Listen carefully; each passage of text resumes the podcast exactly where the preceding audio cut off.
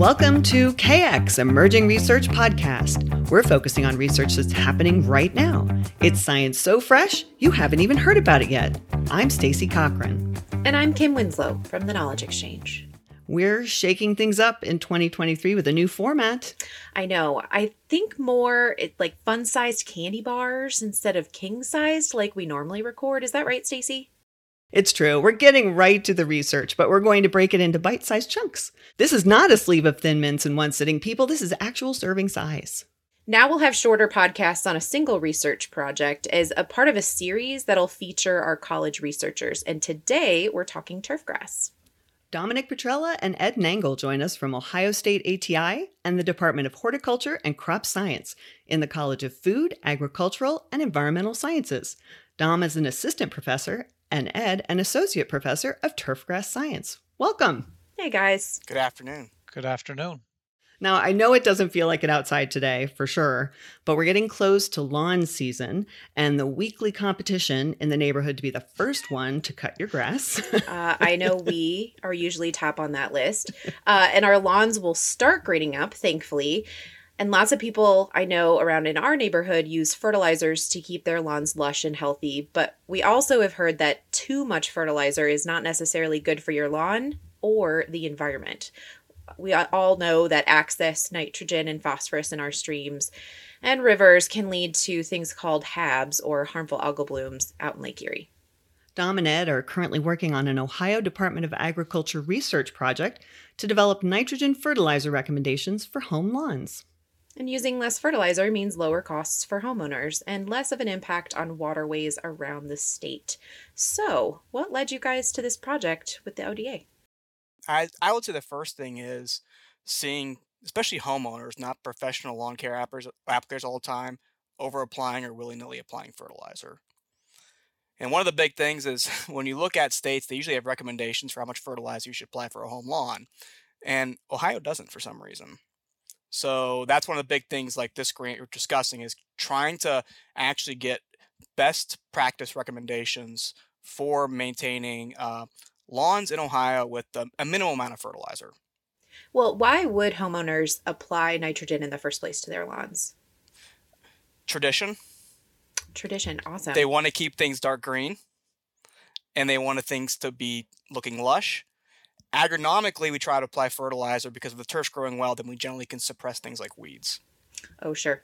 So overall what like beyond lower cost if homeowners are using less fertilizer what are the benefits of like a low input turf management? Everyone thinks they need fertilizer to make their lawns look pretty. What are you trying to find out for those homeowners? Less work. That's honest. i like this. No.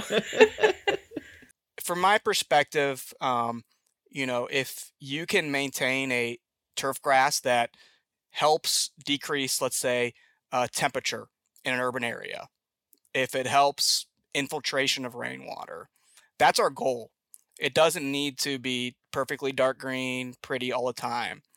And if we can save money on fertilizers, have somebody do less work, then we can keep things happy. That makes sense. I know that uh, when talking to homeowners, some of the time agriculture comes up in the conversation because we hear about fertilizer in agriculture. We hear about soil tests as well at that level. Do you recommend homeowners get these same types of soil tests to understand their nitrogen? I think in some situations it's warranted. Uh, one example would be when you're establishing a lawn or reseeding the lawn. Uh, sometimes it's justification to test for phosphorus in particular. The place where you might run into some limited value, however, on some of those tests is in regard to nitrogen and making decisions on nitrogen rates. And, and if we talk to soil scientists and people who do it a lot with that type of uh, chemistry, uh, those people will tell you that there's a lot of spatial variability and so measuring nitrogen in one corner of the lawn where there's no trees and it's a low spot versus the opposite corner of the lawn where there's 10 trees and it's full of heavy clay soil, you're going to get two very, very different numbers. And so that makes it kind of difficult to get a uniform number to really measure or apply to. Now, compared to a cropping system in the agriculture world, the numbers are much cleaner in the sense of if you want to produce X amount of bushels, you need to put this amount of fertilizer down, right? We're not in that situation. We're in a situation of a perennial, eh, what I would like to term a perennial cropping system, and we can't see really what's going on underneath. And if that's the case, then it's somewhat more let's put a program in place and we'll do what we've all, all always done. Sure. Now, I feel like we have a good understanding of maybe why this work is taking place. Can you give a little bit of information about what the project looks like, what some of your methods are, that sort of thing? So, the project's being performed in four locations across Ohio, namely to get account or take into account all the environmental variation from north to south. So, it's being performed in Findlay near Toledo, and Wooster, in Columbus, and then down in Blue Ash near Cincinnati, Ohio. So first we have our environment. So different environments. Then we're comparing four different species of turf grasses. We have tall fescue, perennial ryegrass, Kentucky bluegrass, and hard fescue. All those rank in terms of how much nitrogen we would expect them to require. But again, we don't know how that might vary across the state. And then for each of those species, we're looking at five different cultivars because every cultivar can be slightly different.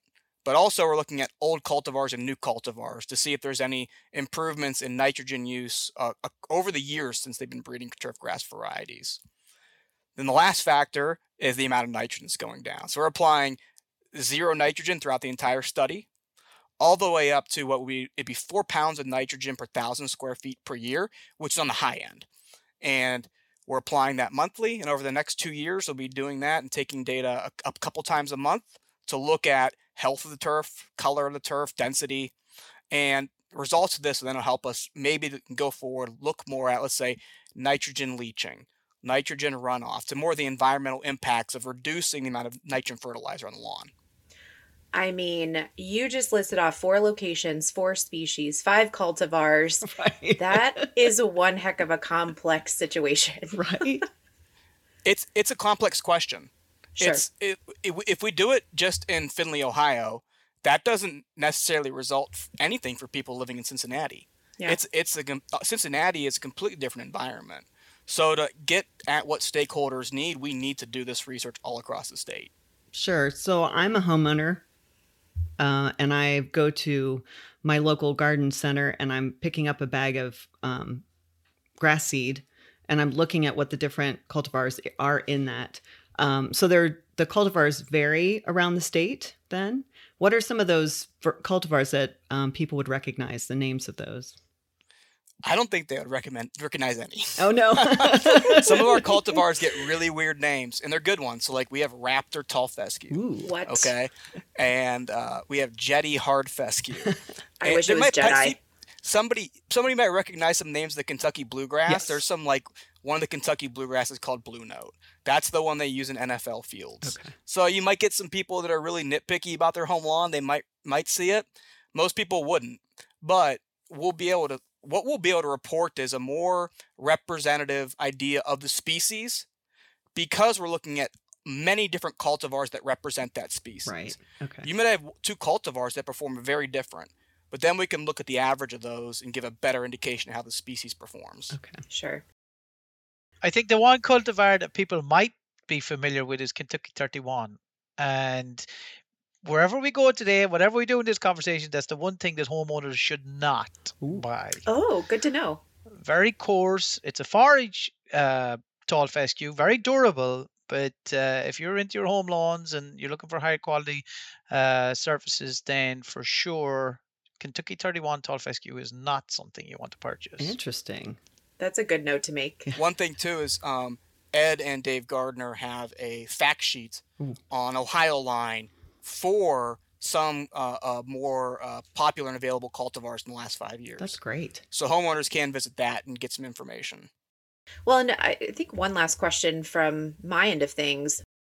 Who will you communicate this out to? Is this more for industry's sake or will it go directly to the homeowner?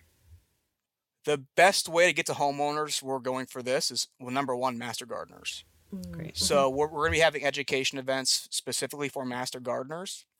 Now, one of our sites is right next to a whole row of houses. So we're going to be posting signs and QR codes to go to actually so they can see the research. So hopefully we get some homeowners that directly see it that way. Um, we're going to be going to the Canfield Fair this year in Mahoning County as well, and we're going to be presenting this research to fairgoers. That's one way we'll get in front of homeowners because getting in front of homeowners can be difficult. Sure. Um, and then number one is ed- educating stakeholders, lawn care operators on some of these practices that they can then take to homeowners they work for. That makes a lot of sense. Yeah, because I wasn't sure if this might be beneficial information for Stacy. You mentioned going to the local, Right. you know, patching. the local exactly. You know, people who are working there may be able to give some of this great information too. That's the hardest part. So homeowners are the hardest people to educate, um, but they're the most important group for for lawns. Sure. And getting the information for them we have to go through multiple multiple steps sometimes and master gardeners i mean homeowners do contact master gardeners sometimes so i think that's one avenue we're trying to take advantage of Sure. And extension educators. I know a lot of times when we find something in our lawn and we don't know what it is, we can contact our local edu- uh, extension educator. What is this pest now? Well, especially when they had the big um, infestation of armyworm last year, right? Yep, fall army worm. Mhm. Yes. And then, So we- we learned how the news outlets make money. You just need a disaster, and then people get panicked. that's right. I guess there's a silver lining there somewhere. That's right. Everyone freaked out. You could see it across the whole neighborhood, all the spots. And oh, that must be the army worm they're talking about. Nutty. Right. Well, so how long is this project uh, going to be going on? When do you think you'll have any research findings to share? we have data right now on establishment these plots were established last fall Great. Our first year of, nutrient and fertilizer applications are starting here this may and then we'll have a first year's worth of results by you know october and it's a two year study uh, but we do plan to continue the study um, for multiple years because nitrogen use can change as the lawn establishes and matures so even though the, the, the funding is up for two years we're going to be hopefully continuing this That's great. It's fun to hear about this project because it has a direct impact on homeowners throughout the state. And knowing exactly how you're putting things together, what questions you're asking, and then this idea of reduced effort, reduced cost on the homeowner's part, it's just neat to see research take that shape. Yeah, everybody can use that right now. Reduced effort, reduced cost. Exactly. Hello, inflation. Yes. Wonderful. and you don't you don't have to mow six six times a week in the spring if you do Yes. this, right? You're you don't have Ah. to be out there. That's the right? best. That's also reduced effort. That's right. Now, some some people may say, "Well, that's my therapy for the week." But right, at the same exactly. I know. Yeah, I was just about to say, tell my husband that because he might still be out there trying to mow what is not there. That's right. Nothing more stressful than coming home and you're like, oh, the neighbor mowed. Dang it. We have to mow. you hear it as you're sitting down to dinner. That's right. Dang it. Yes. Oh my goodness. Well, thank you so much. We really appreciate you talking to us today about this uh, great project, and we look forward to seeing some of those findings and helping you out to share that information. Thank you. thank you Join us for our next episode in the Turfgrass series, where we're digging into organic matter and golf putting greens. Thanks for joining us for the KX Emerging Research Podcast. Want to explore more fresh research from the College of Food, Agricultural, and Environmental Sciences? Visit kx.osu.edu.